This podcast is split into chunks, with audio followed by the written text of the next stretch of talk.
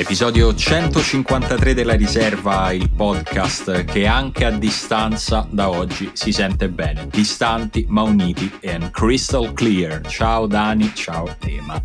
Ciao Simo, io aspetterei a parlare perché noi stiamo registrando, però poi magari eh, Ugo ci dice ma che mi avete mandato? Ma dove l'avete registrata? Su un fazzoletto come il primo contratto di Messi? Bello. Pazzesco, abbiamo, sì, abbiamo trovato questo nuovo modo per registrare dove in pratica entriamo in delle camere di registrazione, ognuno in una camera diversa. Esatto.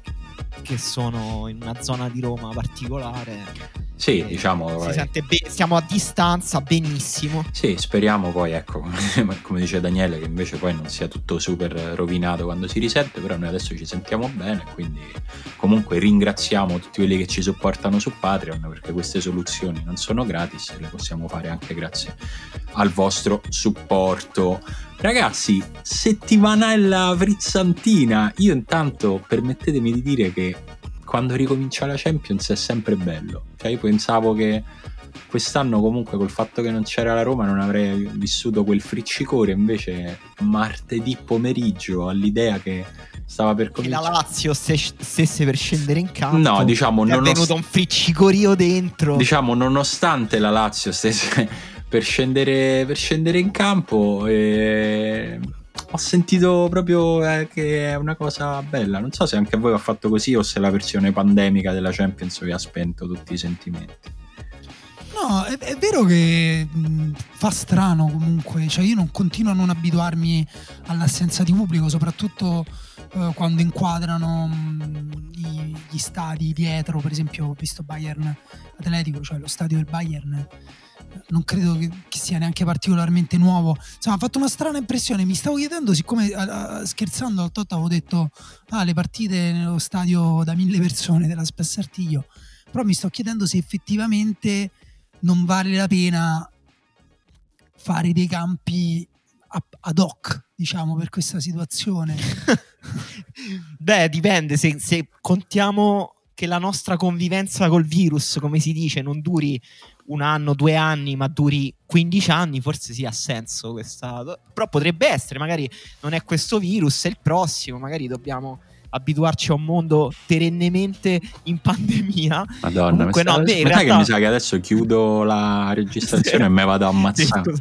Scusate, no, a me fa strano. Più che altro ci sarebbe una, una crasi eh, che distruggerebbe forse lo sport per come lo conosciamo tra il fatto che pare che le generazioni più giovani eh, non guardino molto sport in tv, molto calcio in tv e il fatto che, che, che, che se continua così possono guardarlo solo in tv. Sì, sì, esatto, che comunque non, non, non, sembrano avere grande interesse. Tra l'altro ad Halloween ci sarà il concerto di J Balvin su Fortnite, ci vediamo tutti lì. Infatti noi su Però... questo stiamo avanti, ci siamo portati avanti. no, a me, a me no, invece a me io sono totalmente abituato agli stati vuoti, adesso mi fa strano vedere gli stati con un po' di pubblico, quando vedo le immagini vecchie mi vengono i brividi, le, i giocatori che abbracciano i tifosi sugli spalti mi sembra che vengano da un'epoca diversa come quando guardo i partigiani nei video di Re Storia. E anche tra l'altro anche, anche, questo è un effetto che mi fanno anche i film. Cioè, quando sì, vedo le ecco. persone eh. che si baciano, che si toccano nei film. Che cazzo fate? Lo sai che. Sì, è, è tipo, oddio, che, che, cosa state facendo? Nei programmi TV. I programmi TV con le persone che si toccano, le immagini vecchie. No, io i film. Più di tutto i film. Cioè, quando ci sono tipo scene in discoteca, io quasi devo cambiare. Cioè, proprio non riesco a sostenere sc- qualsiasi scena di eccessivo assembramento. È pazzesco quanto il nostro sistema cognitivo percettivo si adatti in fretta. Eh? Sì. No, è vero, credo sia proprio una cosa impossibile da evitare. Io ogni volta che vedo appunto una scena di festa in un film, ma anche proprio quattro persone in una casa, ho lì per lì il riflesso di cioè qualcosa nel mio cervello dice strano poi sì, sì, dopo sì. entro nel, nel, contesto, però devo dire che invece per quanto riguarda il calcio inizio proprio a non sopportare più l'assenza di pubblico, cioè inizio proprio a...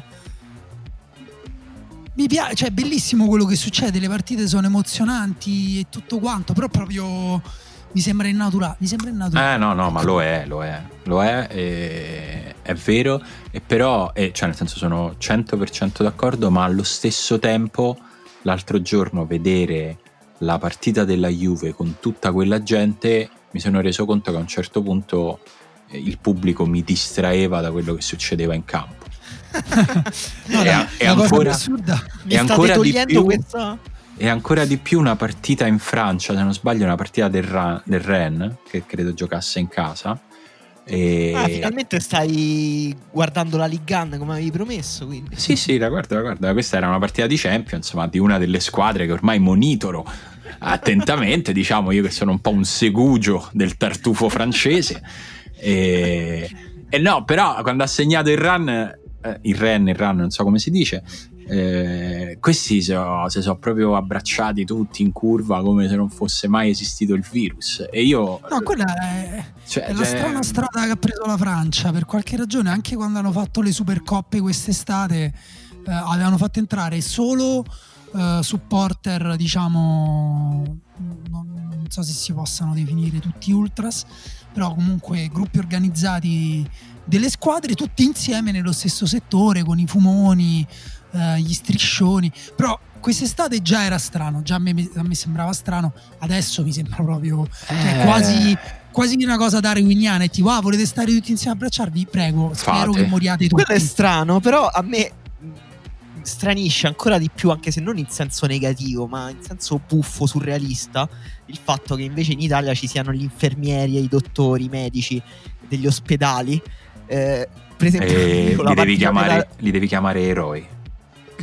esatto. Comunque, l'idea che queste persone stessero vivendo il periodo più intenso della loro vita in questo momento, eh, in cui appunto di giorno salvano vite umane e combattono una pandemia globale, e poi la sera, La sono sera la curva partitina. sud della Roma. sono la curva sud, devono tenere in piedi l'anima di questa città. Devono sostenere la squadra, fischiare i giocatori avversari, fare i tutti cori. gli aspetti della nostra vita devono dipendere Sì. dagli infermieri Esatto, sì, no, tra l'altro lo fanno.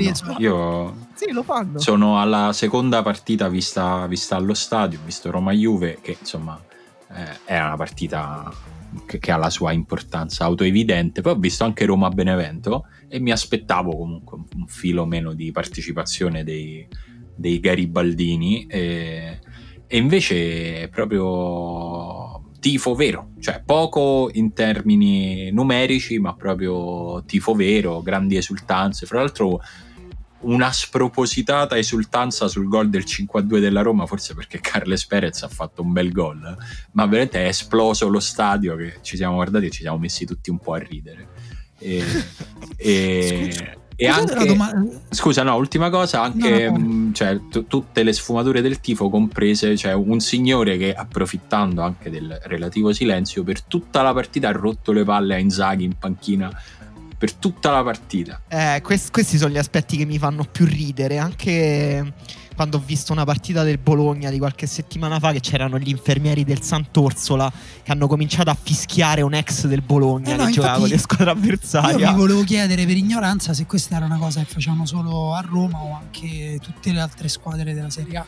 No, tutte non credo, però alcune sì. Cioè, il Bologna sicuramente ha i medici e gli infermieri del Sant'Orsola, la Roma dello Spallanzani, forse anche la Lazio. Sì, Comunque, a- a- anche a Milano l'hanno fatto eh, in diversi, diversi stadi, non so in quanti di preciso. A proposito di Lazio, invece durante Lazio Borussia eh, c'è durante un'azione clou, non ricordo se è eh, un'occasione per il Borussia a un certo punto del primo tempo, però qualcuno grida dalla tribuna Claudio.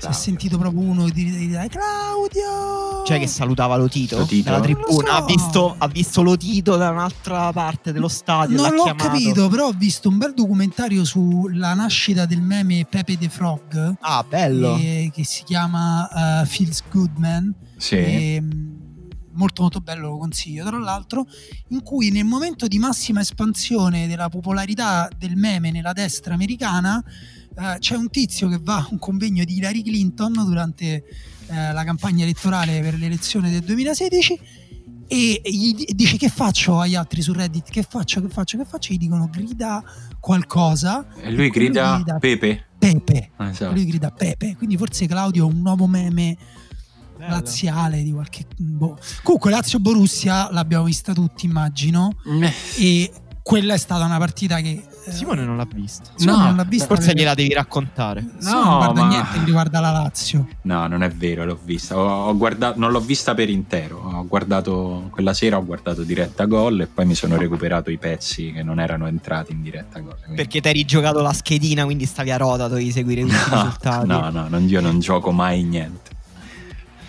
E comunque è stata una partita, ecco, quella per esempio ha un contenuto emotivo elevatissimo, la Lazio che torna in Champions dopo 13 anni, è stato ancora più strano vederla senza pubblico, soprattutto considerata la prestazione, perché quella, quella ecco, è una partita in cui l'influenza del pubblico non, non avrebbe potuto cambiare nulla sulla garra, mi viene da dire, in assenza di altra ispirazione in questo momento con cui hanno giocato i giocatori della Lazio perché hanno veramente giocato alla morte sì. e hanno giocato sì. benissimo loro. Sì, sì, loro hanno giocato con grande intensità dall'altra parte invece il Borussia a me sembra una squadra un po' leziosa, un po' lenta, un po' proprio che ha faticato a entrare mentalmente in partita, eh, però che ha mostrato pure dei difetti strutturali che hanno fatto sì che la Lazio sembrava la squadra migliore in campo dal punto di vista tattico, tecnico, fisico, mentale quindi 3 a 1 per me quasi gli è andato stretto, nonostante poi in realtà c'era, c'erano dei momenti, delle azioni in cui il Borussia sembrava effettivamente con un tasso tecnico da squadra di alta Champions League. Sì, io e Daniele Morrone abbiamo fatto una puntata speciale di Robanowski, quindi non mi dilungo, però gli expected goals che misurano diciamo, la pericolosità delle occasioni maggiori in realtà erano piuttosto in equilibrio tra Lazio e Borussia, però è vero che la prestazione è stata nettamente superiore eh, da parte della Lazio, si è giocata la partita che volevano loro, ai ritmi che volevano loro e gli è anche andata bene perché hanno dato il vantaggio dopo 5 minuti, hanno dato il 2-0 quando si hanno iniziato ad abbassarsi, poi quando il Borussia ha accorciato hanno immediatamente fatto un gol in transizione, quindi hanno richiuso la partita. E, insomma come dire... Sì, devo dire Lazio... tra l'altro una vittoria che rimette un po' di, di pace nella tifoseria laziale eh, perché dopo la sconfitta contro la Sampa, anche se magari del campionato ne parliamo dopo, però io ero rimasto molto colpito da un'ondata di non so come definirlo, però di grande, a mio parere, eccessivo malcontento nei confronti della Lazio. Che insomma, legge, ho, let, ho letto tanti commenti, ho sentito un'aria pesante come se non si stesse parlando della migliore squadra della Lazio da boh, 15 anni a, a, questa parte, veramente. Eh, ma era, in generale mi aveva colpito come mi colpisce sempre perché non mi rassegno mai a come sempre di più si dimentichi sempre più tutto in fretta non esistano sconti e non esista credito e anche gli stessi esatti giocatori che ti hanno fatto vivere una stagione incredibile come quella che ha fatto l'anno scorso la Lazio, che ti hanno fatto tornare in Champions, dopo una sconfitta in campionato contro la Samp, diventano tutti stronzi, tutti no, morite, questo... tutti... Sì, no, su questo sono 100% d'accordo. Per dare, diciamo, un'altra luce a questa situazione c'è il fatto che secondo me i tifosi della Lazio stanno vivendo un po' la frustrazione ri- di ritrovarsi di fronte alle difficoltà di sempre, cioè dover ricaricare le energie attorno a una squadra che sembrava un po' aver dato tutto, aver, dato un po', aver toccato un po' il fondo delle energie e che quindi forse aveva bisogno anche di un intervento esterno sul mercato per trovare nuova linfa. Sì, sì, modo. però figurati, ne abbiamo parlato, la Lazio i difensori li eh. doveva prendere e tutto quanto. Sì, Detto sì, ciò, sì, no, no, eh, no, ormai non li ha presi, cioè mo non è colpa di quelli che giocano. No, no, è vero. No, è vero, e questo però per dire che secondo me anche i giocatori dal loro interno per me devono ritrovare un po' di energie, rimettere questa stagione in una prospettiva positiva, luminosa e per me la prestazione in Champions è una di quelle cose che ce la può rimettere, cioè la Lazio magari da domenica eh, può scendere in campo ricaricata. Poi non si sa mai, eh, la Champions è sempre un po' un rebus se ti toglie più energie o se te le dà, anche se io sono della scuola di pensiero che te le dà alla fine più energie. Sì, anche però devi avere pure la rosa per farlo. Però secondo me la Lazio tornerà più carica sul no, campionato. Dipende anche un po' da quello che hanno fatto l'anno scorso, no? nel senso l'anno scorso hanno eh, si sono suicidati fondamentalmente in Europa League per puntare tutto sul campionato. Eh, la gestione delle energie quest'anno sicuramente deve essere diversa, cioè non può essere così programmata perché poi le cose, cioè magari ti ritrovi a dover puntare su un obiettivo diverso da quello che pensavi fosse realistico all'inizio. E dal punto di vista dei tifosi della Lazio secondo me adesso c'è un po' il paradosso che è vero come dice Simone che una squadra così forte eh, secondo me bisogna ritornare addirittura a quella dello scudetto eh, cioè in maniera piuttosto oggettiva diciamo non è eh, una sì. questione di opinioni è proprio pure i risultati. Però al tempo stesso da quando hanno ricominciato a giocare eh, cioè l'anno scorso negli ultimi 12 di campionato comunque hanno perso uh, se non sbaglio 6 partite 5 forse no 6 credo.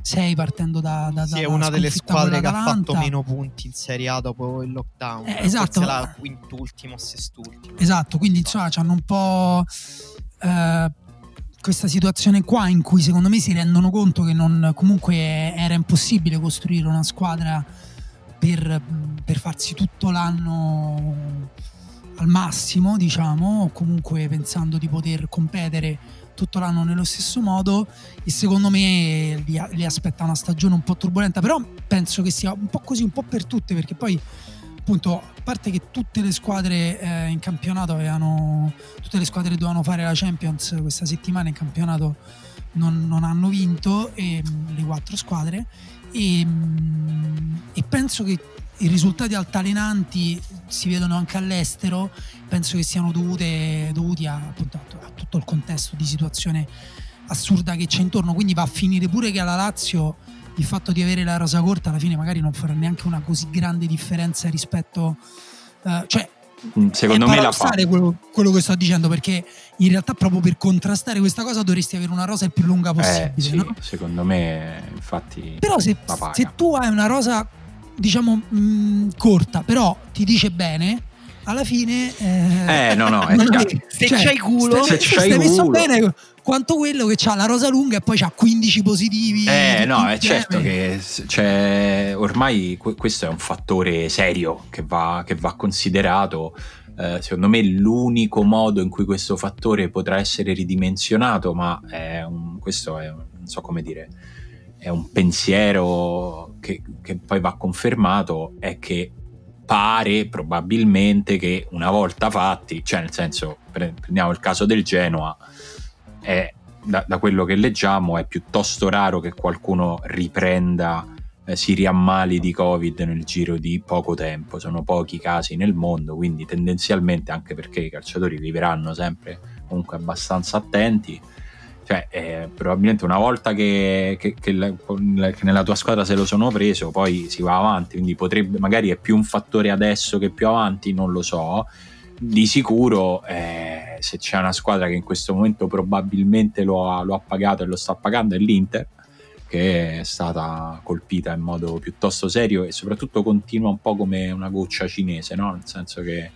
Eh, eh esatto, è quello il punto, che la singola persona, a parte può star via anche tanto prima eh, di, sì. di, tornare negativo. E poi appunto adesso prima ce l'ha avuto Skriniar e Bastoni, eh, poi Hakimi, eh, poi magari tra un mese viene a, tra due settimane viene a, tra un mese diciamo a Lukaku. Tra un altro mese a, eh no no certo. Eh, diciamo che eh, l'Inter mm, adesso può mm, sempre diciamo al netto di eventuali sfortune statistiche può contare sul fatto che un pezzo di difesa se l'è fatta. Cioè nel senso Bastoni e Skriniar adesso stanno Bastoni è rientrato Skriniar dovrebbe rientrare a breve e sai che su quei due devi insomma puoi contare al netto di infortuni normali per il resto della stagione. Hakimi pure sarà così. È un discorso strano, ma è un discorso che eh, abbiamo visto che fa parte a pieno titolo delle valutazioni che dovremo fare quest'anno, perché eh, la Juve probabilmente avrebbe vinto a Crotone con Cristiano Ronaldo, l'Inter eh, probabilmente non avrebbe perso il derby con due difensori titolari, mm, non c'è la controprova ma non è neanche assurdo immaginarlo, no? e quindi sono già cose che poi impattano sulle valutazioni che facciamo delle squadre. Comunque se volete chiedere scusa a Pirlo, questo è il momento perché finalmente ha messo a tacere tutti gli hater, ha dimostrato che la sua tesina non faceva così schifo come dicevano tutti quelli che erano quei topolini che erano andati lì a rosicchiarla pagina dopo pagina eh, per cercare il marcio. E... Stai parlando di me? Ma non volevo fare nomi, però insomma i dentini un po' così ce li hai. E... Quante, quante, pagine erano? Un'ottantina. Ah, ah sì, ammazza. No, no, era lunga, era lunga. Tutte foto. Tutte, mo, molte foto, molti schemi stampati grandi e, e, poi carattere 14, però comunque erano 80 ma, pagine. Ma tu quindi dici questa cosa per la vittoria? Una vittoria schiacciante, eh? l'umiliazione che la Juve... No, vabbè, sto scherzando. Una, vi- una vittoria scaccia preoccupazioni, una vittoria scaccia guai. No, eh, no, è, non scherzate, è, però è, è, è, vero che dopo il pareggio col Crotone erano usciti articoli, addirittura, cioè, poi è una cosa che noi sosteniamo a livello di opinione personale, cioè sono impressioni che è legittimo avere, però articoli invece in cui si faceva proprio il processo al calciomercato della Juventus dicendo no, Pirlo voleva questo, invece ha avuto quest'altro, ha bisogno di eccetera eccetera e poi invece il giorno dopo la vittoria è effettivamente stata trattata come una vittoria che, che leniva eh, qualsiasi ferita. E io sinceramente la Juventus non l'ho vista in Champions League, l'ho vista con il Crotone e la sto vedendo un pochino a spizzichi bocconi in, in, in, questo periodo e, e, mi pare che abbia delle difficoltà oggettive che magari Pirlo e il suo staff metteranno a posto ci vuole come sempre tempo, ci vuole come sempre pazienza. Questa è una cosa che sembrano dimenticare i tifosi ogni volta, cioè lo dicono e poi se lo dimenticano sì, ogni sì. volta per ogni allenatore. Nella stessa frase e... a volte, dai, proprio ci vuole pazienza per questo figlio Però... di puttana che non ci fa vincere le partite. esatto e, e, quindi è però ecco col Crotone ad esempio il fatto che il Crotone è una squadra che l'abbiamo detto interessante da tenere d'occhio eh, grande pressing, eh, grande mentalità anche eh, sotto, sotto, alcuni aspetti con la palla, però cioè, voglio dire, la Juventus letteralmente non è riuscita, per esempio, in, in alcuni aspetti a superare le difficoltà che gli ha posto Crotone, tipo sull'impostazione dal basso, su, su rimessa dal fondo, cioè, Buffon doveva lanciare lungo, forse ho già detta sta cosa, facciamo sì. troppi podcast, però eh, il, il, punto è che cioè, tu non puoi in 90 minuti e in generale allenandoti non riuscire a superare una marcatura su, su rimessa dal fondo lanciando. A te significa l'ha fatto la Roma anche con Fonseca però perché erano dei problemi diciamo, talmente grandi. è troppo, è troppo, presto ma davvero è troppo presto non solo perché Pirlo è, uh, sta allenando una squadra di calcio da poco tempo ma anche perché i giocatori della Juve la sua rosa sta avendo tutte situazioni circostanze particolari. Uh, ogni volta guardi l'11 della Juve in campo non riesci neanche a capire dove si mettono i giocatori eh, ogni volta c'è un giocatore nuovo. Chiesa è arrivato tardi dopo che aveva già esordito in campionato con la Fiorentina. Kuluseschi ha già cambiato due volte ruolo con funzioni totalmente diverse e questa è secondo me eh, una cosa che vorrei sottolineare, cioè Uh, il fatto che Kuluseschi lì è molto sprecato, cioè lì sulla destra Sembra a far risalire eh? il campo. Che... Sì.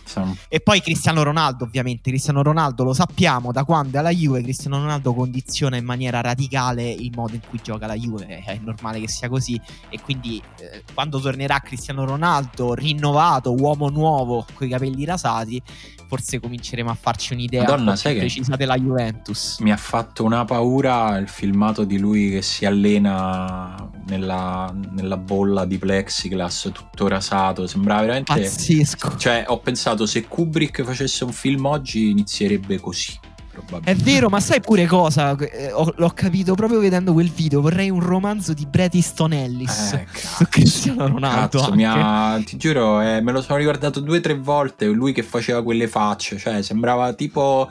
Veramente mi ha fatto pensare a Full Metal Jacket, però rifatto adesso, cioè ambientato con, con la musica. Lui ascolta sempre questo reggaeton ultra romantico con questi testi tipo io e te ci tocchiamo il culo e facciamo l'amore pazzesco. No, la è... sua vita sembra stranissima. È veramente, veramente un po' inquietante.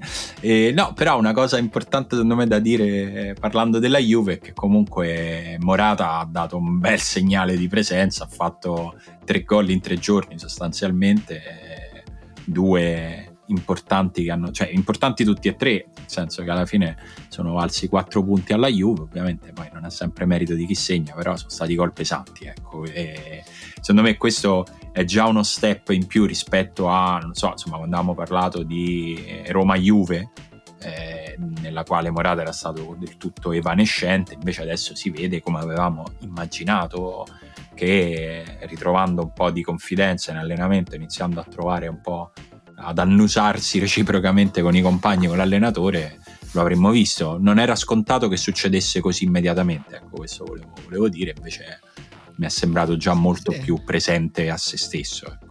Beh, comunque ha mostrato anche un po' di carattere che appunto poi per prendersi no, è... delle responsabilità in un momento difficile. Esatto. Poi quanto possa bastare, però appunto stiamo vivendo una stagione in cui le difficoltà saranno diverse, nuove e effettivamente servirà a diffondere le responsabilità no, all'interno infatti, di una squadra. Però è, è, è, davvero uno di quei fenomeni strani, spiegabili del calcio, il fatto che Morata in così poco tempo si sia riambientato e sia tornato a essere un, un giocatore anche decisivo in Champions dopo anni e anni in cui eh, davvero non sembrava, non sembrava lui quindi quanto conta il fattore mentale, eh, esatto, psicologico, beh, lui... l'ambiente. ed è strano comunque che Morata dopo anni che era lontano da Torino è tornato a Torino, era come se fosse tornato a casa, poi bisognerà vedere sempre quando torna Ronaldo. Beh, lui aveva raccontato quella cosa cioè, terribile che quando stava a Chelsea eh, le persone lo fermavano per strada a Londra chiedendogli di andarsene. Cioè, che un po'... prego, vattene. Sì, lascia, vattene, cioè, no, sai, uno, cioè, siamo passati a scriverlo su Twitter eh, a dirlo alla persona e non, chiaramente pure qui ci stanno mentalità diverse, però abbiamo parlato di immobile, c'è stato appunto Lazio Borussia, era anche la grande vendetta diciamo di immobile. Eh, immobile per esempio pure uno che non è che ha, ha, rilasciato chissà quali dichiarazioni di sensibilità, di profondità dell'animo umano, però proprio da, evidentemente per come si comporta qui la sua carriera vale proprio come un esperimento con gli elettrodi sui topolini per farli muovere all'interno dei corridoi, cioè dove è stato trattato male non ha funzionato, dove è stato detto sei il nostro eroe, lui si è comportato un po' da eroe. Morata. E, e dove in nazionale gli dicono devi segnare, altrimenti è un disastro. Altrimenti ti veniamo terro- a prendere la famiglia a casa brutto esatto. terrone è un po' il sottinteso che mi sembra sì, che sì, in, sì, in, Italia venga. Eh. Noi abbiamo, abbiamo pagato le tasse per farti studiare e tu non segni. Questo. Esatto. eh, più o meno è così. Esatto, e quindi lui mi sembra effettivamente in difficoltà. E, ehm, Comunque ha giocato anche, hanno giocato anche l'Inter e l'Atalanta. Esatto. L'Atalanta io diciamo ne parlerei piuttosto in chiave campionato perché battere 4-0 il Midland per quanto sia una storia interessante quella della squadra danese. Insomma. Non ce ne frega un cazzo, sono d'accordo. No, bravo Simone. Cioè, e... diciamole, certe, non è che ogni volta ci dobbiamo interessare di tutte le storie di nicchia. Cioè, io... Se questo fosse un podcast di Jonathan Zenti, questa cosa tu l'avresti detta con la mia voce interiore. Ah, cioè, era okay. la cosa che non potevo dire. E poi facciamo. Ma te ne frega un cazzo. Così. Esatto, ah, vedi, vedi, che la, la tecnologia è sopravvalutata. Midland comunque è un progetto effettivamente interessante a livello statistico di scouting, hanno tutta una... Vabbè. Sì, sì vabbè, però, vabbè, voce, vallo a raccontare uno degli altri podcast che fai, va, non ci romper cazzo. eh, no, scusa, mi sono lasciato andare, scusa, troppo così era male, maleducato. No, no, è, veramente. Questo è troppo. No, troppo, troppo. troppo Infatti no, non c'era nessun bisogno di essere così sgradevole, sto coglione. Comunque invece l'Inter... no, l'Inter, vabbè. Eh? Basta, L'Inter, fatemi vai. dire le mie cose. Vai, dire due cose. Non gridare, se no andiamo in saturazione e poi Ugo ci fa un culo così. Mamma mia, quanto s'accolla Ugo.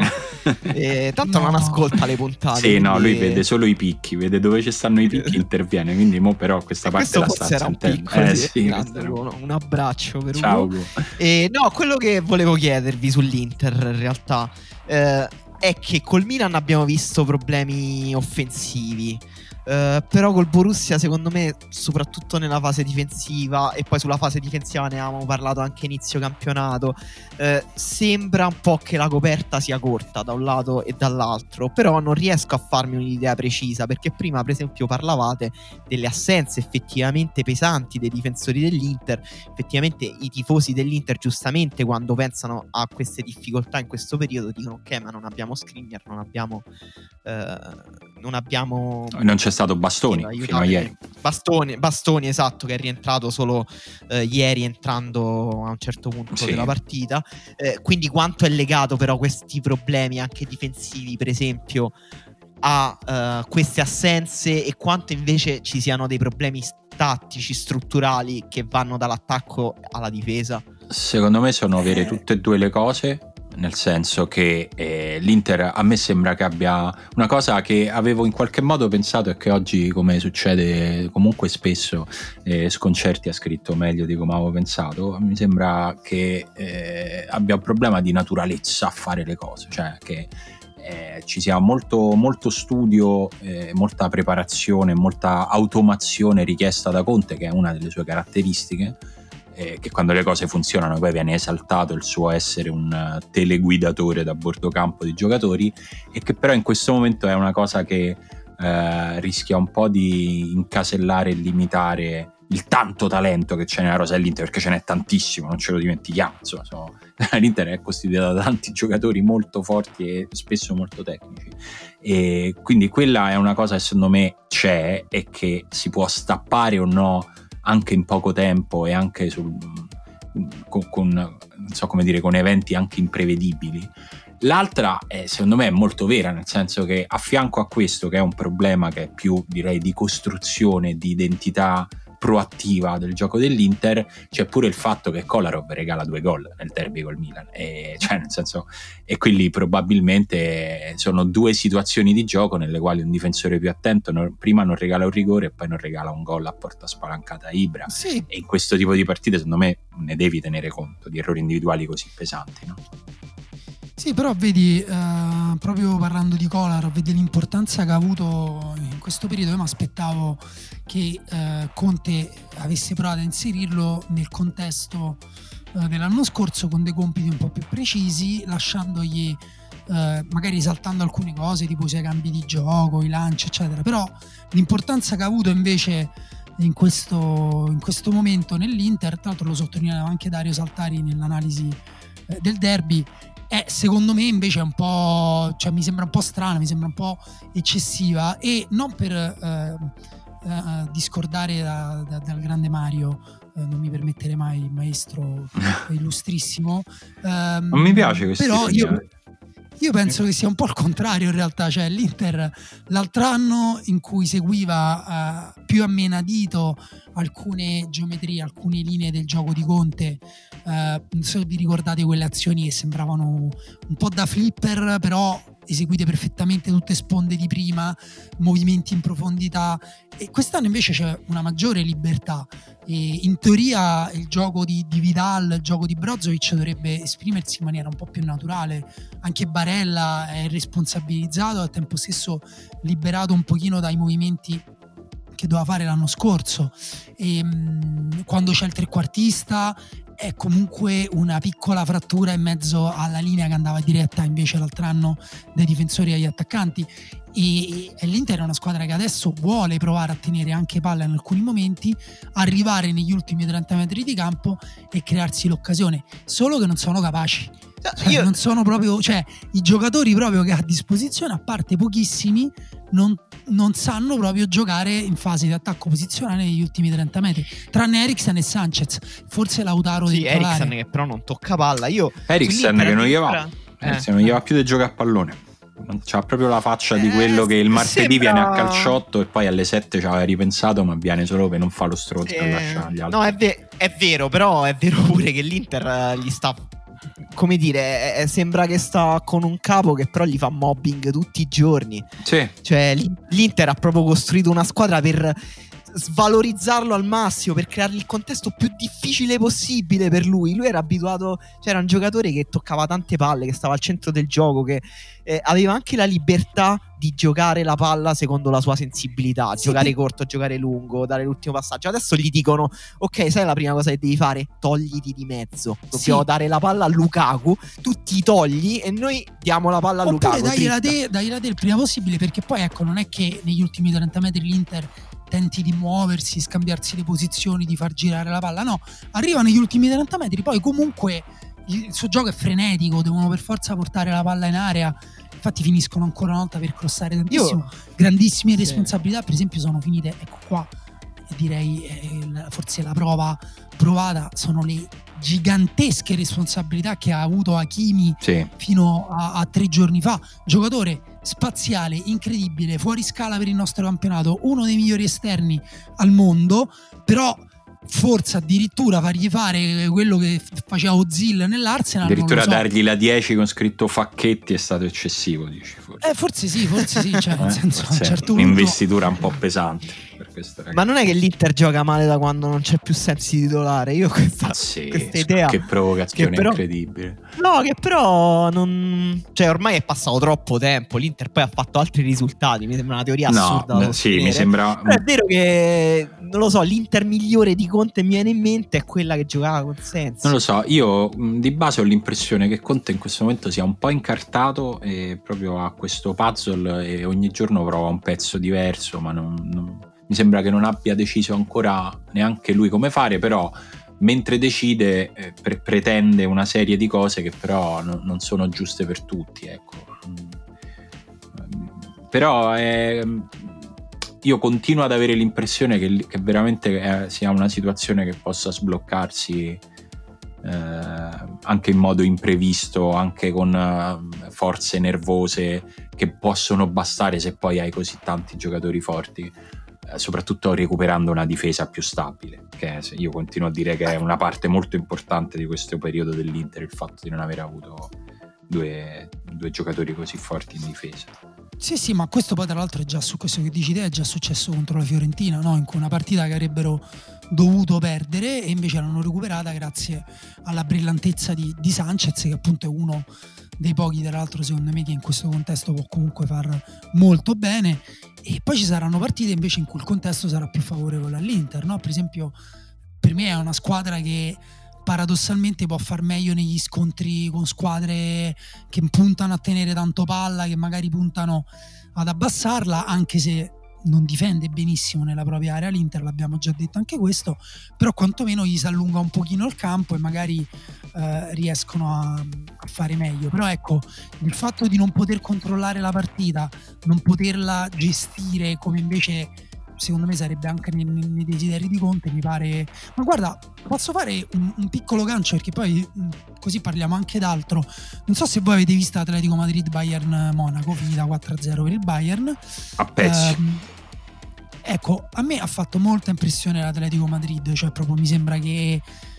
Allo sbando il- totale. come che allo sbando proprio, proprio esaurito, cioè proprio si è proprio esaurita quella spinta di Simeone, il gioco di Simeone non si è riuscito a rinnovare in un contesto che forse gli propone eh, difficoltà maggiori, cioè anche giocatori avversari migliori, quindi per esempio se tu difendi con le due linee da 4 nella tua metà campo e lasci tutto il tempo del mondo a Joshua Kimmich con la palla tra i piedi e c'è eh, come Mm. dire sull'esterno largo c'è Kingsley Coman rischi che prima o poi ti fanno l'azione del gol infatti Sì, diciamo Eh, è no. molto difficile che non te la facciano, eh, è proprio sfidare la, la statistica. e poi se esatto se poi tu hai cambiato i tuoi interpreti e non hai più Diego Costa in versione Apocalisse Mad Max ma Luis Suarez in versione scusate pensavo la partita fosse domani a pranzo ho mangiato ho fatto l'amore con due chili di cervo forse Strano, stra- strana immagine. Sì, Ma quindi beh. non ho capito, stai trovando un collegamento tra l'Inter e l'Inter l'Atletico e cioè sono due allenatori che Quindi avevano stai dicendo che Conte è bollito, come Simeone? No, sto dicendo che Tutti e due rubano lo stipendio non- l'auto che, che- che pretendono dalle proprie- dai propri teams, dai propri clubs. Sì, Questo lo puoi dire con la voce finta di Jonathan Zenti se vuoi. E- e- no, il punto secondo me è che Conte, per esempio, eh, l'europeo che secondo me ha mostrato era il momento in cui il suo gioco era più avanti, era più evoluto rispetto a quasi tutti, ma molti altri allenatori, quasi tutti, diciamo, era, faceva parte veramente della creme della creme, è ormai di quattro anni fa. Ma non è che Conte ha bisogno di formate. qualche pippa in più nella squadra per funzionare?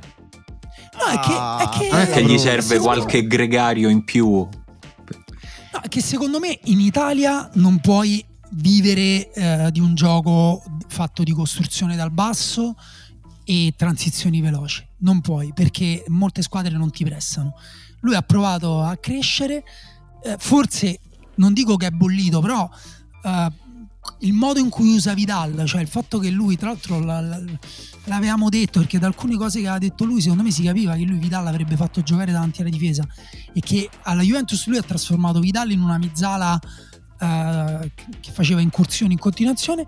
Qui invece lo sta usando in questo modo, secondo me. E eh, ieri ha fatto il regista sostanzialmente. Eh, lo, ma sempre, sempre con Brozovic, che già Brozovic eh, ricordiamo che non è che quello è proprio il ruolo in cui è cresciuto da quando aveva 12 anni e nella nazionale croata si gioca al posto con Modric. No, eh, cioè è diventato pure lui. E in più Vidal adesso anche lui farlo giocare lì, secondo me, è proprio impoverisce tecnicamente la squadra. Mi state mettendo ansia. Possiamo e... cambiare argomento. No, quindi...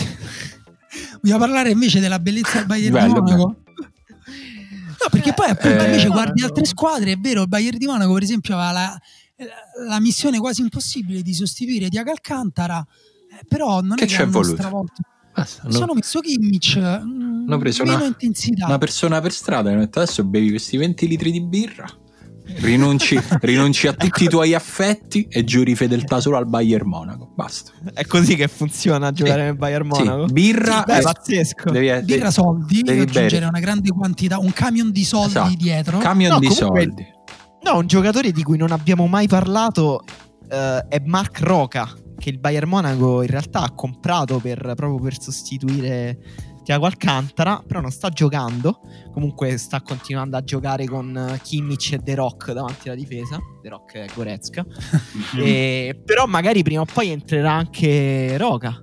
Eh, sì, magari sì, però appunto Kimmich ieri ha fatto una partita di sostanza, ha sbagliato pochissimo, ha recuperato moltissimi palloni, oltre ad averli giocati, ha fatto l'assist del primo gol e per me ancora non è a livello di, di Tiago, forse non lo sarà mai perché da un punto di vista tecnico Tiago Alcantara parliamo veramente di uno dei giocatori con col controllo e, e la sensibilità nei passaggi più, più, più alta eh, al, degli ultimi boh, dieci anni però ha fatto benissimo e il Bayern Monaco funziona, è una squadra moderna. E invece l'Atletico Madrid era proprio semplicemente una squadra vecchia, piena di vecchi. Se, secondo voi si sta pentendo più Grisman di essere andato via dall'Atletico Madrid o più l'Atletico Madrid di aver lasciato andare via Grisman? Perché è proprio Guarda. una cessione dalla quale sono nate due infelicità per sì, me è vero.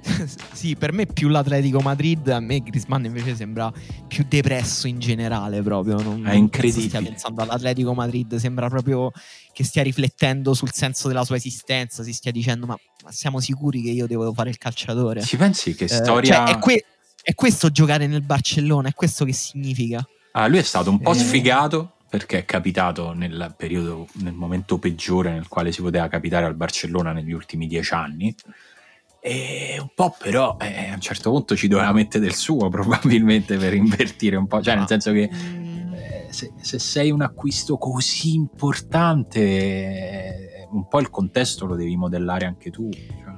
No, io sono d'accordo e infatti ho avuto una brutta impressione da Grisman quando l'ho visto giocare ultimamente. Mi è sembrato un giocatore logoro, ma anche fisicamente, a livello di energie.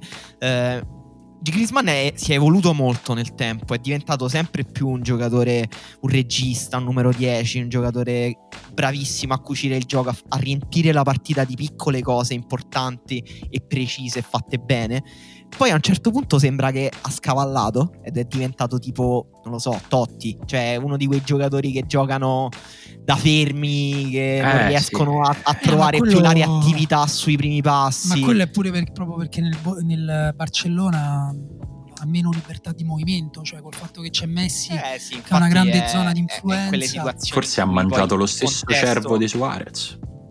Eh, sembra un po' appesantito e sembra, sembra proprio vecchio. Mi sembra proprio un giocatore Beh, invecchiato. Ha 29 però, anni, cioè nel senso non è. Però non mi sembra in un'età, poi un giocatore così raffinato che però sembra aver perso quel 10% di reattività che poi non lo porta a eh, fare quel, la giocata decisiva, il taglio decisivo. È, è, un giocatore in teoria fulmineo, cioè proprio uno di quelli che, che vive di piccoli lampi appunto come detto all'interno della partita e magari sono piccole cuciture altre volte invece è l'azione sì sì che ti arriva in area di rigore esatto. magari fa un tiro di suola lui comunque oh. con la Francia continua a giocare tutto sommato bene nel senso poi anche qui la Francia va, va provata probabilmente quest'estate o l'estate prossima, però è, non, è, non parliamo di un giocatore eh, totalmente, cioè il Barcellona ha grandi problemi, l'Atletico per me anche con Griezmann quest'anno non andrebbe bene. Cioè, nel senso, per me l'Atletico ha proprio. No, ma infatti, secondo me abbiamo parlato cioè, del Bayern Monaco. con Griezmann e Joao Felix e una punta migliore di Suarez e magari un centrocampista che riesce a conservare la palla e un altro esterno, forse. No, no, veramente... vabbè, è chiaro che no. Però, diciamo, magari aiuterebbe, ecco. Sarebbe un po' meglio l'Atletico e sarebbe per... un po' meglio lui. Eh. Per me è proprio vecchia l'idea, tipo, io metto una linea di muratori che spaccano le pietre sotto il sole con 40 gradi eh, tutto il giorno e poi quegli stessi muratori si trasformano in silver surfer eh, e fluttuano fino all'area di rigore con azioni lunghe 50 metri. Cioè per me proprio è quasi impossibile. Marcos Llorente ha giocato per me paradossalmente bene mm, in una partita in cui la sua squadra ha perso 4-0. Senti, Però dobbiamo sull'esterno ah, destro a menare a fare legna, no? Nel senso è un giocatore che potrebbe fare di più, potrebbe fare meglio, ha fatto anche bene, però a livello di squadra non sono riusciti veramente a, a, fare nulla. Dobbiamo un attimo tirare le fila di queste lunghe giornate che, che abbiamo vissuto per chiudere il discorso Champions. Il Manchester un po' a sorpresa è andato a vincere a Parigi, che comunque insomma contro una uh, finalista dell'anno scorso, il Manchester, che vive sempre questa dimensione di, boh, sì, non lo so, siamo il Manchester, eh, siamo più forti, però. Sì, no, invece pa- no. Paris Saint Germain. Paris Saint Germain che... uguale. Cioè, ma me, guarda, i chili di cervo erano più di due. Sì. Ma siamo, siamo, mm, diciamo, nella fase decadente del calcio europeo. Basta. Sì. Cioè, quel verso di Verlaine, tutto è stato già bevuto, tutto è stato già mangiato. Mi sembra che siamo in quella fase lì. È, è, cioè, Paris Saint Germain, Manchester United, il eh, Real Madrid che perde contro lo Shakhtar Donetsk. Davvero. Barcellona che, che vince 5-1 col Ferenc Varos. Eh, è proprio il suonare la cetra. Cioè, non lo so, mi sembra. Sto in questo mood, non so se è il Covid, però mi sembra che il Bayern Monaco spicchi eh, rispetto a tutte queste squadre perché sono tutte in un momento super caotico di transizione. Il Manchester City pure ho visto qualcosa e ha svoltato la partita con i calci d'angolo, ma mi sembrava in grande difficoltà col Porto. È, no, vero. è vero, è vero. Secondo me è anche una questione di momento dell'anno, cioè nel senso stanno effettivamente tutti con la testa in modalità sopravvivenza, aspettando che arrivi la primavera che sarà pure cioè, il momento arrivi il vaccino forse sarà sì in parte, cioè, in parte secondo me sì Ma e sì. poi comunque è pure il momento più importante dell'anno calcisticamente parlando quindi potrebbe essere veramente una specie di rinascita Uh, per il calcio europeo per l'En eh, no, no, questa cosa. sì, io ci, io ci è stato tutto mangiato Tut, ma c'è andato lui da tutto bottura bevuto, poi c'è stata la guerra. Tutto c'è bevuto tutto mangiato tutto vaccinato. Questa è sarà ma la per l'En lo sapeva che facevano gli hamburger vegani? la sapeva sta cosa? non esistono hamburger l'ho mangiato l'altro giorno molto buoni. No. ah, ma ha mangiato il tofu per l'En? non credo mangiato degli hamburger eh, vegetali comprati al supermercato. Mi spiegate una cosa, perché io vedo che domani si gioca la Serie A? No, vabbè, questo Co- non è possibile, Emanuele. Tu sei eh pazzo. sì, domani Sassuolo Questa Torino. è una blasfemia, siamo d'accordo? Sassuolo Torino. Domani Sassuolo Torino è praticamente un testa coda della classifica. È vero, eh. è vero, la squadra più in forma, più, che più promette futuro. E l'esonero di Giampaolo. Sì, più o meno, esatto, più o esatto. meno queste due più o meno queste due cose. Scusate, Brutto, venuta... non c'è nessuna possibilità secondo te Simo che il Torino possa fare un upset? Guarda, mi è venuta a trovare mia figlia, si è affacciata mentre stiamo registrando e quando tu hai detto nessuna possibilità che si salvi il Torino ha fatto un, una grossa risata Mo non so, se ah, le, non so se le cose erano collegate. Non credo che lei abbia già brutto. maturato un odio per Giampaolo o una disistima comunque, perché ancora esiste da troppi eh, pochi mesi. Ciao però, amore, devo fi- chiudere la porta, amore. Ciao, ciao. Dai. Camilla, un po' di rispetto per i tifosi del Torino. No, no, infatti. Eh, però adesso ho detto Giampaolo e ha fatto ciao con la manina. Non so se. Vi lascio la vostra infelicità. Sì, mo, leva che lei fa ciao a tutto da quando si sveglia a quando va a dormire, perché adesso ha imparato a fare ciao, quindi è tutto un ciao. Però magari questo invece era proprio per, per Giampaolo. E non lo so, cioè, nel senso. mi sembra così in partenza, mi viene da dire se fossi uno di quegli invasati che fanno podcast di basket, mi sembra un po' un mismatch questo fra Sassuolo e, e Torino. Questo era un, un dissing a paesano? Sì, a Paesano, a, a, anche agli altri che fanno passi, che per me sono Oh. un po' tutti. tutti E anche tre. questa, e anche questo piccolo litigio ce lo portiamo in casa. Sì, sì, sì, anche a Bottini, Dottavi, cioè, comunque basta. Abbiamo guardato Poi me la prenderei, io guarda, me la prenderei in generale contro chiunque parli di basket in Italia. Così. Ma anche contro chi lo gioca a questo Tutti. punto. Eh, famose qualche amico. Oh, Anche a livello amatoriale e dilettantistico. Sì, e tanto Oh, non potete più, eh, quindi ci ha pensato un bel DPCM, vi ha messo con il culo per terra. No, eh, tornando a cose, a cose serie, lo vedo male il Torino. Eh, mo, eh, fa- fatico a fare un'analisi più strutturata di questa, non necessariamente nel medio termine, ma in questa singola partita eh, dovrebbe succedere qualcosa di decisamente inaspettato e di molto diverso in entrambe le squadre ri- rispetto a quello che abbiamo visto nelle prime giornate per produrre un risultato diverso. E, e il problema è che ci sta anche che il Torino possa perdere questa singola partita contro la squadra che in questo momento è seconda in campionato. Eh, eh, il problema è che ne ha già perse troppe. No, è vero, è vero pure, eh, faccio la tara da quest'altra parte. Non mi stupirei neanche se il Torino battesse il Sassuolo. Se il Sassuolo Io un po' mi stupirei, sinceramente. No, però io mi sono stupito pure quando ho visto l'Atalanta con il Napoli giocare come se fosse stata, non lo so, la, la squadra B dell'Atalanta, ma nel senso dove la squadra B è fatta dai fratelli dei giocatori. Sì. Mamma mia, io ho rivisto bene i gol che ha preso l'Atalanta, sono brutti proprio dal- dal- dall'inizio alla fine, nel Cioè, senso non c'è una cosa che funziona. Sì, Esatto, diciamo che stupirei se anche- il Sassuolo scendesse in campo giocando una partita totalmente diversa da quelle che ha giocato finora. Male, svogliato, piena di errori tecnici davanti a Bulica e prende quattro gol in difesa. Sì, questo però suona un po' come ok, puoi anche morire appena esci fuori qui, c'è il sereno, ma arriva un fulmine. No, è un po' perché morto. pure è anche nelle corde del Sassuolo, così come nelle Ah, corde vero, è vero. dell'Atalanta fino a un po' di tempo fa c'era che una partita su È X vero, è vero, che sono squadre che perdono punti. L'Atalanta giocherà contro la Sandoria e forse è il momento peggiore per affrontare la Sandoria, che comunque Sì. viene da una vittoria con la Lazio abbastanza impressionante dove Augello è sembrato Marcelo. Sì. È Anche qui va fatta la tara con la forma della Lazio che sembrava una un agnello che andava al Pazzesco. macello. Come cambiano i giudizi ogni tre giorni. Vi ricordate quando facevamo il podcast eh, su quando si giocava ogni tre giorni? Non si sapeva mai che dire, cambiavano totalmente. Sì, sì, ma io tendo a pensare che sarà così per tutto l'anno, no? Cioè, la- in questo senso la, la Premier è la stella polare della follia di questa stagione e non mi stupirei se, se noi andassimo dietro, come sta succedendo, poi, insomma, diciamo prima anche un po' in Spagna, però vabbè, ci Sì, divertiamo. Ge- Genoa-Inter. Il Genoa comincia eh, facendo, vincendo una partita, se non sbaglio, 4-3, poi prende 6 gol dal Napoli, poi fa 0-0 col Verona. Totalmente imprevedibile. Sì, Giocherà Genoa squadra più, più, diciamo disastrata di questo inizio Eh, di sì. campionato già è tanto che si è riuscita a portarselo via quel pareggio poi Perin ha fatto tutta una serie di dichiarazioni a fine partita facciandosi da un balcone eh, con un berretto nero e Sì, e con gli occhiali da cieco il bastone. sì, Eh, no, Perin, vabbè, sì, le cose sul Covid stai dicendo. sì sì sì un po' così Ecco, per me, per me mh, siccome è vero che i social hanno un impatto, la popolarità, secondo me se hai più di 10.000 follower sei penalmente perseguibile se dici una cazzata, Eh, che, ha- che è pericolosa. Una Oppure tipo pericolosa. il giudice deve, deve darti un social media manager.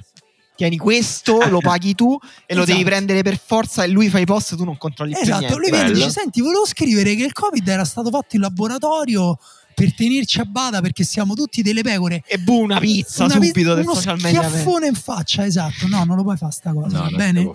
Eh, sabato 20 e 45 Lazio-Bologna io sento una vaga, un vago odore di catastrofe per il Bologna Dici? ma non in questa partita in generale ma nella stagione ah ok Eh, perché mi sembra che il rapporto tra Mihailovic eh, l'ambiente i giocatori mi sembra si stia un po' guastando Mm. e il Bologna sembra avere dei problemi che non riesce proprio a superare difensivi. Vabbè, diciamo E la Lazio, ha perso tre, me- tre partite su quattro. Eh, in un brutto momento. Poi ha perso delle partite. Quella col Sassuolo è proprio una partita che ha perso da sola. Cioè, si è quasi segnata da sola dei gol. Sì, Ed è un, un po' brutto segno. via, un po' buttata via. E... C'è poi un e la derby, Lazio- eh?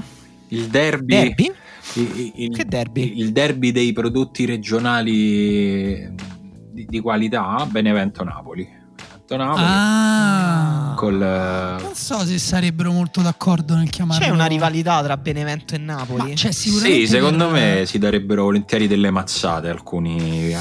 Però non è che il... siccome Napoli odia molto Avellino. Ah, No, no, in realtà credo anche tra cose di loro. tipo Eh, Pita, c'è Ivan. Siga, Ivan Siga, un scrittore sportivo italiano che è di Benevento, però ti fa Napoli. Ah, ok. E e quindi ti fa un pochino tutte e due, cioè ti fa anche un po' Benevento. Però credo che chi è di Benevento ti fa Benevento. Non, non lo so, non lo so. Vabbè, no, ho, ho detto derby così Sì, per dire, ma non- Esplorarlo. mi sono preso una responsabilità troppo grande. Però la cosa interessante è che comunque il Benevento, che mh, è una squadra che nonostante abbia poi sia un po' crollata contro la Roma, comunque è stata in partita mh, per un'ora. Eh, E anche bene, e anche rischiato di andare in vantaggio dopo essere stata sul 2-2. Quindi Sì, subito prima di prendere Esatto. e gioca contro il Napoli che comunque giocherà stasera, eh, cioè ci arriva con quattro giorni di riposo in meno rispetto al Benevento, quindi occhio eh, a questa. Sì, anche se no, il Benevento mi è piaciuto, mi piace molto, gioca, gioca bene, gioca in modo brillante, spavaldo, eh, però il Napoli ha troppi freak davanti. Cioè Sì, non, sì, non sì, so no, come eh. la dife- i difensori del Benevento, proprio come esseri umani, sembravano un po' in difficoltà, per esempio, a fronteggiare gli attaccanti della Roma e quelli del Napoli eh, pongono ancora più problemi, forse. È vero. Sì, Napoli, un- una parolina sul Napoli che gioca stasera per noi che registriamo eh, in Europa League. eh, Continua a schierare quattro giocatori offensivi. Secondo me è una squadra diversa da quella dell'altro anno, ma interessante perché se Gattuso riesce ad azzeccare i giocatori, perché per esempio Politano era in grande forma con l'Atalanta, movi- anche il, il fatto che Lozano può giocare su, su entrambi i lati, anche se secondo me gioca molto meglio a sinistra, e infatti ha fatto due gol, ha giocato molto meglio la settimana scorsa. Se riesce a azzeccare i momenti eh, e loro riescono anche a variare di forma e di stile eh, a seconda delle partite, potrebbe, potrebbe andare lontano.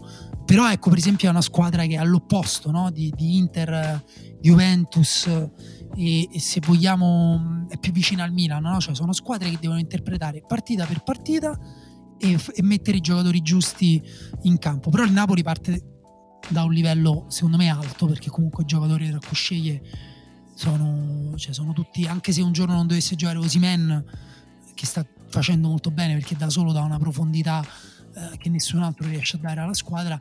Comunque non è detto che giocherebbe, che, che giocherebbe una partita, non si sentirebbe snaturato, ecco così, perché è una squadra che non ha una natura unica e rigida, ma ne può prendere di più. Secondo me è una squadra, una squadra che può, cioè dobbiamo tenerla in forte considerazione secondo me per la, per la lotta a scudetto, poi vedremo. Sì, sì, beh, sono d'accordo. Quanto- E poi c'è un, uh, un simpatico Milan-Roma, la Juventus giocherà contro il Verona, che insomma non- per ora non mi, non mi stimola nessuna riflessione preventiva, sinceramente, se non che sarà l'ultima partita prima di affrontare il Barcellona per per la Juve.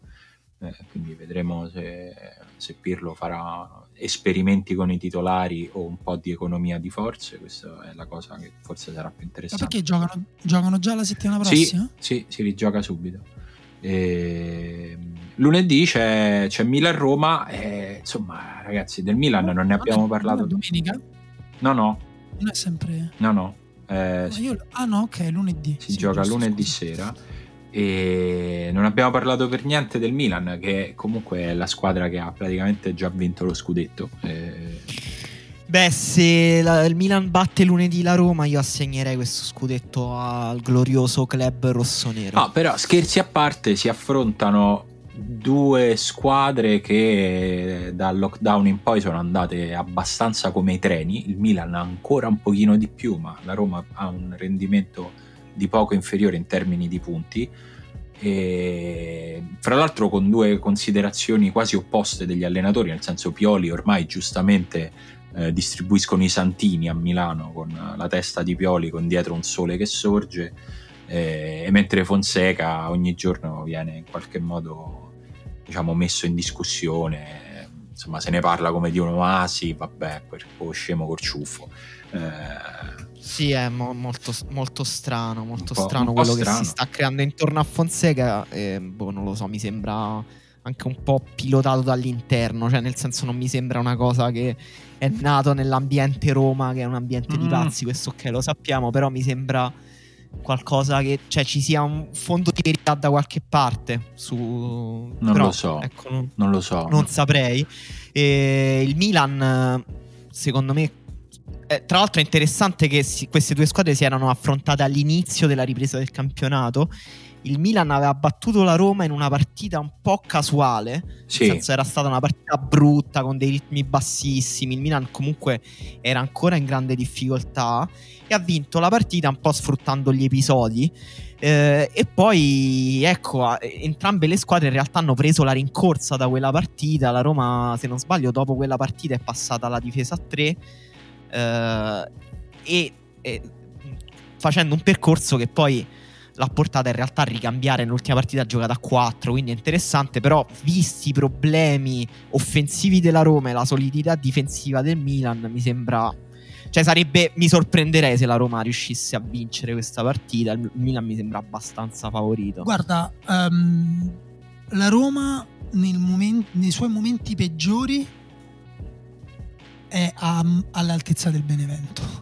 nel senso, nei suoi momenti peggiori con il Benevento ho seriamente pensato questa squadra non è più forte del Benevento. Nei suoi momenti migliori è completamente una squadra diversa. Pedro e Mkhitaryan sembrano uh, giocatori non importanti solo nell'economia della Roma, ma anche proprio rispetto alla media del campionato. Poi sembra che si accoppino anche bene a livello di qualità, cioè siano complementari con Geco. Eh, può nascere qualcosa di, di, interessante di affascinante, però è veramente un bozzolo, cioè nel senso io, bisogna vedere se spunta, se spunta, un fiore. Io sai che i, e, i, momenti peggiori della Roma, secondo me, cioè nel senso nella partita contro il Benevento mi sono sembrati un po' più casuali rispetto a quelli migliori.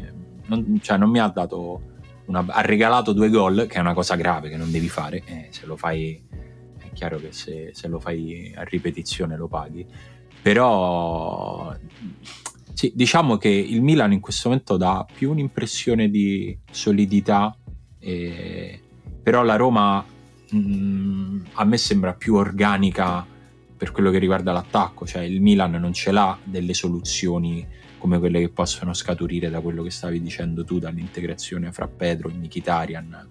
Uh, l'impressione è che in questo momento forse la Roma possa sopravvivere ad una partita storta di Geco, mentre il Milan farebbe molta fatica a una partita storta di Ibra. No, è vero, è verissimo, però Ibrahimovic sembra stare in forma come Ah, sì, ecco, poi in Serie A. Quindi è, vero, è un è po' vero, quello il problema. Quindi sì, il Milan secondo me adesso come dire, è come se l'altro anno avesse costruito e adesso si ritrova una base di, gioco, di gioco molto solida che si appoggia totalmente a Ibrahimovic, però i giocatori intorno hanno imparato a giocarci, Cialanoglu eh, soprattutto, eh, Chessi e, e Benasser riescono ad alzare di molto il baricentro. Poi, detto questo, eh, per me continua ad avere dei buchi pazzeschi, cioè per esempio per me la coppia di centrali, cioè, per me nel derby è andata molto bene, che, che, che non hanno preso un gol brutto perché Lautaro e Lukaku per me entrambi li hanno fatto a pezzi Romagnoli e, e Kier, ma proprio per me letteralmente. Poi Romagnoli e Kier sono due giocatori solidi, con esperienza, anche se Romagnoli è ancora giovane, con una buona mentalità e quindi anche se li salti una volta continuano a giocare, a correre, tornano in area e magari dopo fanno il recupero decisivo, però Kier è stato saltato ogni singola volta da Lautaro Martinez. Se io ero Kier io non farei... Non, cioè avrei smesso di fare il calciatore. esatto. Perché no, no, vabbè, quello sono io, quella è la mia mentalità. Ah, ok, io sono fatto da dentro così. fuori. Scusami se dentro sono un perfezionista. Eh, love it or leave it. è così. Però ho capito, per me è una squadra ancora in bilico. Poi è chiaro che nel, nel, livello attuale del campionato per me è giusto parlarne come di una possibile pretendente allo scudetto, perché se gioca così, eh, non dico tutto l'anno, ma nei momenti importanti dell'anno... Eh, cioè comunque ci arriva fino in fondo il Milan va bene Vabbè, io comunque vogliamo... mi sono preso Ibra al fantacalcio ecco lo di solo questo eh, mi, sa che, mi, sa che, hai fatto bene mi sa che l'ho io invece pagato, ho preso Diego al fantacalcio eh, l'ho pagato la metà di quanto di a quanto sono andati gli attaccanti forti quelli proprio top davvero? Sì, tipo la ah, metà di Lukaku. Beh, sì, di Lukaku, sì, Lukaku la gente è totalmente pazza al fantacalcio per Lukaku, però un po' la capisco perché dà una grande impressione di solidità. E chi, chi, non vorrebbe vivere sulle spalle di Lukaku? Ma vogliamo aprire la nostra sezione sì, dedicata sì. alla letteratura, ai libri esatto. e a esatto. tutta quell'arte che possiamo dirlo, sta un po' scomparendo, che è quella della lettura. Sì, esatto. Voglio fare subito outing, sta scomparendo dalla mia vita. La lettura, io non leggo libri, non leggo da, da tanto. E, ehm, il lockdown mi ha dato una mazzata terribile, forse ho fin- ho, le ultime cose le ho lette a inizio metà lockdown e poi adesso non, non riesco... Scusa alla, fine, scusa, alla fine del lockdown che facevi quindi? E in che senso? Perché, perché, hai smesso di leggere? Dici all'inizio, a metà del lockdown? Sì, nel senso. Hai smesso e alla fine del lockdown guardavi il soffitto? No, no, ho, fatto, ho guardato molte più, cioè, molte più film, serie tv e podcast. Diciamo, ho proprio sbilanciato il consumo culturale su un'altra fruizione. Ho, ho ricominciato un po'. Ecco, posso dire una cosa, così poi mi tolgo di mezzo sulla lettura, visto che ho poco da offrire che ho ricominciato timidamente ad andare a comprare il giornale ogni tanto per dare una chance a domani, che è un giornale nuovo che, Ti piace? che per ora non mi ha deluso che è già una... Cioè, per un giornale effettivamente esatto. è già un grande traguardo. Esatto, c'era stato una volta che era, credo ormai una decina di giorni fa, 10-15, che aveva fatto un titolo con scritto l'Italia verso un secondo lockdown, e ho detto, ah vabbè, pure loro allora sono dei cazzari, invece facevano ragione quindi anche lì eh, anche lì no eh, non so ecco se dovessi consigliare in questo momento una cosa direi se siete di quelli che vi fa piacere leggere il giornale e siete rimasti drammaticamente delusi da tutti i giornali con i quali vi siete un po' formati provate a dare una, una chance al domani perché per ora mi sembra che abbia un approccio che è quello che possa avere una, un giornale nel 2020 cioè poche notizie, molti approfondimenti, molta analisi. E... Sì, infatti sembra quasi, quasi un sito sì, stampato. Sì, sì però è, non lo dico in senso negativo. È la cosa che sto leggendo di più in questo periodo. Mettiamola Emanuele, te invece cosa stai consumando con i tuoi occhi? Sto leggendo un libro breve che consiglio perché breve, visto che insomma facciamo tutti molta difficoltà a leggere, i libri brevi si leggono bene e velocemente, che è un libro di Zadie Smith uscito per Sur, eh, che si chiama Questa incontenibile stagione. Zadie Smith, immagino che i nostri ascoltatori la conosceranno tutti. Eh, chi non la conosce, però, potete cominciare da questo libro perché è agile, breve, non è il suo più bello, forse anche il suo meno bello. Beh, però bello, stai anche... bene, sai. No, però anche il, meno, il libro meno bello di Zadie Smith è comunque uno dei più bei libri che possiate è, leggere nella vostra vita. È comunque più bello di un libro, che ne so, di Daniele Manusia o di... Uh uno, di, allora, è una raccolta. qualsiasi. È, diciamo. è, guarda, è malapena un libro, è una raccolta di articoli, di riflessioni, di appunti che lei ha scritto durante il lockdown. Ci sono molti alti e bassi. Eh, di solito la sua scrittura è incredibilmente complessa anche a livello intellettuale. Questo un po' meno, è un libro un pochino più emotivo, forse anche dato il momento. Eh, però alcune riflessioni sul tempo durante la pandemia, durante il lockdown, sono di una profondità che davvero è una di quegli autori e autrici che dopo che le avete lette guardate il mondo in un altro modo. E quindi, quindi, ve lo consiglio sicuramente. Tu, Daniele, l'hai detto il titolo? Eh, questa incontenibile stagione. Ah, ok. Allora, io invece penso di aver letto uno dei scusate, fumetti più belli che abbia mai letto in vita mia. Eh, che si chiama Everything is Flammable. Esiste solo che io sappia in americano, però lo trovate in qualsiasi. La lingua americana. In, in, nella lingua americana, sì, eh, lo trovate in qualsiasi libreria di fumetti. Lo potete, per esempio, da Risma, che è una qua in zona al Pigneto.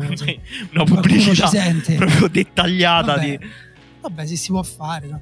E, mh, di Gabrielle Bell, una fumettista americana, ed è, ed è incredibile, ed è p- profondo, strano, eh, molto molto, cioè mi, mi- mi tocca molto, non so perché, ma mi tocca molto perché poi racconta la sua vita borderline a questa madre depressa eh, nella campagna americana che vive in una roulotte che mettono a posto.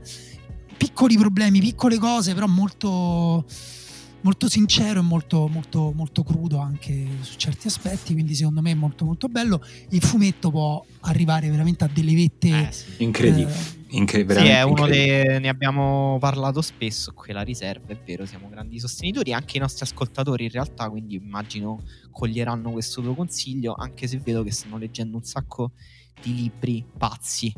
Ehm, per esempio, Dario Landi dice che sta leggendo Barbarian Days di Finnegan e ne traggo l'impressione che il mondo sia meno libero di 30-40 anni fa. Eh, e poi reso conto di Rachel Kask, interessante. Barbarian Days è, è un premio Pulitzer, tra l'altro un libro sulla vita col surf di, di, di Finnegan. Sì. Tra l'altro esiste anche in italiano, si chiama Giorni Selvaggi. Federico Ah, è vero, eh, sì, sì, all'inizio leggendolo non, non No, è, avevo che da- ricollegato. è che Dario Landi, insomma, be- splendida persona, però ogni tanto deve fare il figo per Mm, è forza. fatto così. Oddio, magari, magari se lo sta leggendo in inglese. Federico conto- Barbeiro dice: Appena finito un libro sulla Stasi, ho cominciato la caduta dei campioni e mette uno Ale- smile, un Ah. sorrisino. Eh? Va bene, ringraziamo una volta per tutti, nel senso che non li citiamo tutti quelli che hanno parlato dei, dei- dei nostri libri, quindi grazie. No, invece citiamoli tutti. Li citiamo tutti. Adesso li citeremo tutti. molto, Stefano sta leggendo i mitici promessi sposi, odiati per anni alle superiori, pur essendo nato e cresciuto in quei posti, li ho riscoperti ora che vivo in Australia. Vedi che giro, che giro lungo che hai fatto. Alessandra Vescio, che salutiamo, ciao Alessandra. Jonathan Safran Fover, possiamo salvare il mondo prima di cena. È quello sul smettere di mangiare carne? Eh, Aiutatemi, credo- no, credo, no, no. proprio. No, no, credo no, è quello, è quello sul rapporto tra le abitudini alimentari e l'ecologia. Ok. Il global warming, cioè Ok. l'emergenza climatica.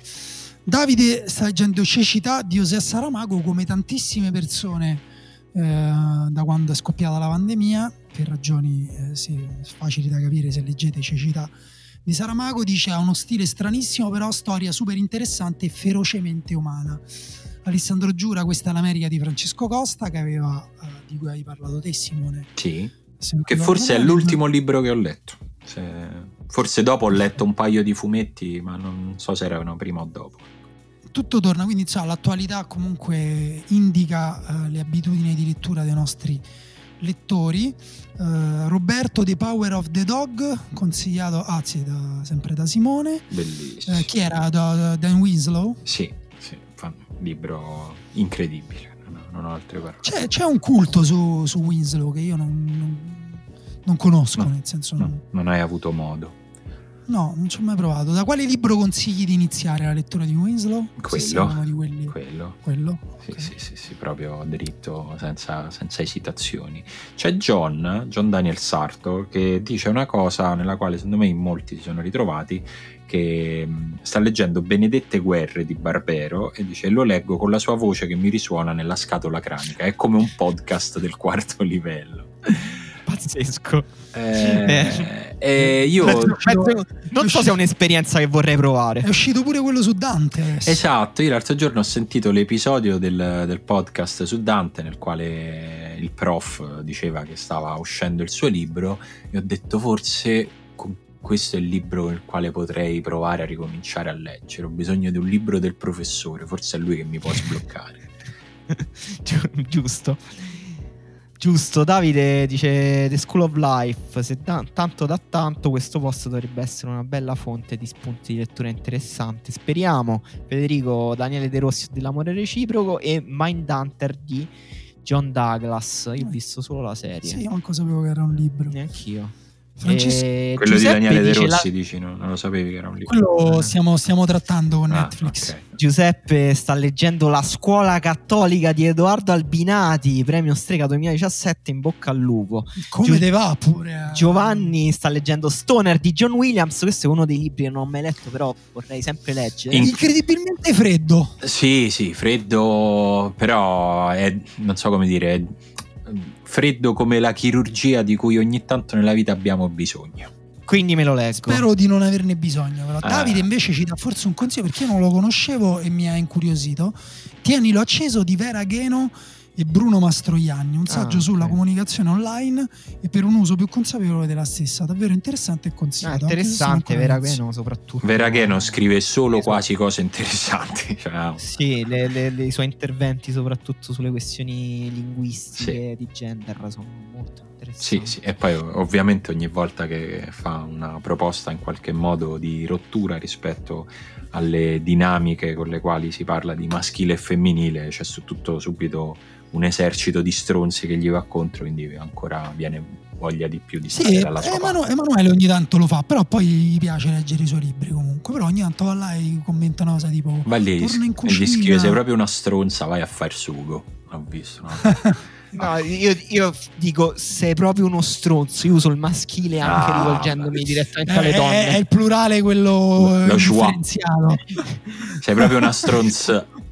Oppure dice grazie per, grazie per questo splendido spunto, adesso lo andrò a spiegare a qualche donna. Senti, c'è Gabriele che a quanto pare vuole insegnarci. Gabriele vuole insegnarci come si fa il nostro lavoro perché dice: Ma sbaglio o è una domanda già fatta? Allora, intanto noi facciamo le domande che ci pare tutte le volte che ci pare perché il podcast è nostro, hai capito? Vabbè, poi che libri, che libri leggete? Cioè, sì, chiaro che è una domanda già fatta dall'umanità, diciamo. In senso assoluto, ogni tanto le persone si chiedono che cosa stai leggendo. E Noi poi, e poi con la sua spocchia dice che sta leggendo il dottor Zivago. Dice all'inizio è un po', Ah, vabbè. all'inizio è un po' pesante, No, come no. Quasi tutti Volevo- i romanzi russi. Io volevo chiedergli se stava leggendo il dottor Zivago anche l'ultima volta che abbiamo fatto questa domanda. Forse perché in quel caso allora forse potremmo chiederti scusa effettivamente. Forse l'abbiamo messo di fronte al fatto che è molto lento a leggere.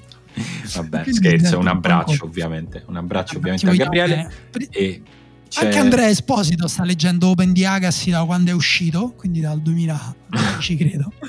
Dice un libro che, oltre ad insegnare a chiunque come si scrive una biografia o un'autobiografia, e questa forse è una frecciatina rivolta a me, Eh, un po' sì, eh. te, l'ha, te l'ha ha, mandata. riacceso, ha riacceso la mia voglia di seguire il tennis, e questa forse è una frecciatina a Ah, Emanuele. Emanuele, eh? E uno e due. Che è un podcast di tennis, ma no, non- No. tu non ci sei riuscito. mi ero letto la biografia su De Rossi, poi ho letto Open e ho detto eh, che è così Ah, ecco, che si fa una biografia. Poi ho provato ad ascoltarmi Quiet Please, no, non ricomincerò mai a, a- a seguire il tennis e poi invece... Mi ha fatto venire in mente una battuta che faceva Luttazzi all'epoca, quando seguivo Luttazzi, quando esisteva Luttazzi, che diceva che non guardava porno con la sua ragazza perché lei a un certo punto le diceva sempre oh quello è un cazzo che forse, peccato che forse è la battuta di qualcun altro. Comunque, Eh, esatto, esatto. Infatti, chissà di chi era quella battuta. Fabio dice Spillover di Woman, libro a tema, dei, Eh sì, sì. dei libri lettissimi post lockdown. E Stanley Kubrick, me di Emilio D'Alessandro. Bellissimo, letto, super.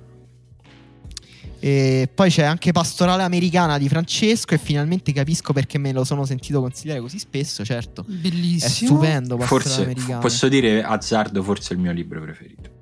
Eh, ci può Cioè, stare. Io diciamo, dire, è in quel gruppetto minuscolo di libri preferiti.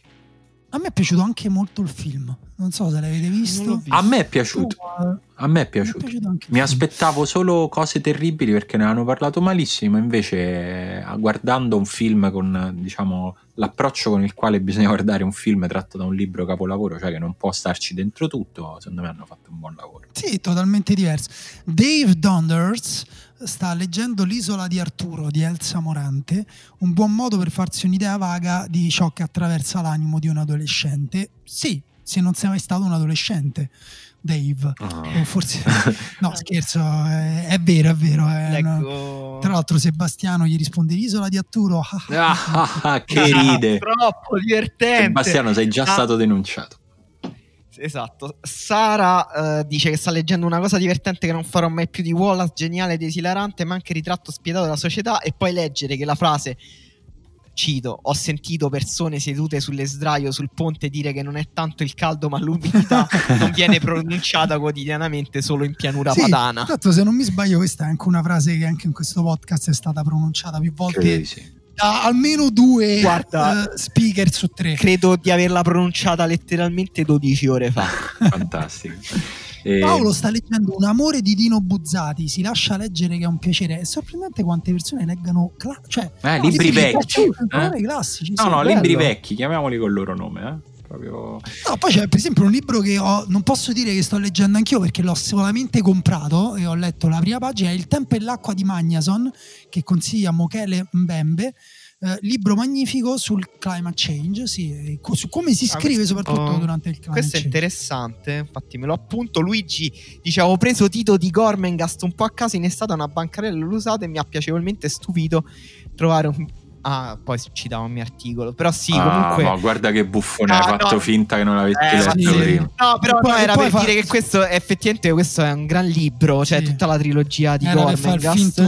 Madonna, che cialtrone in e... Bravo, quanto sei umile, Emanuele. Bravo, sì. bravo. Un bel Dai, applauso a Emanuele, il San Francesco dei podcast italiani. Dai, adesso alzati, hai fatto tutto il podcast in ginocchio su Ceci. Alzati, dai. No, però io vorrei che mi venisse riconosciuto di più il fatto che diffondo della cultura tra tramite degli articoli calcistici che sono notoriamente non cultura. Vabbè, sì, mo chiediamo esatto. a Franceschini se te dà una medaglia, dai, sei contento? Leonardo ha appena finito di leggere Football di uh, Svaldo Soriano, ho letto ieri pomeriggio le prime pagine di Memorie dal sottosuolo di Dostoevsky. Bellissimo Memorie dal sottosuolo, uno sì, dei miei libri preferiti. Pure a me, lo, mi, mi, ricordo esattamente il momento in cui l'ho letto, ero in una piscina, a, a, a, cioè a bordo piscina a Mykonos, quindi ti lascio immaginare che età avevo.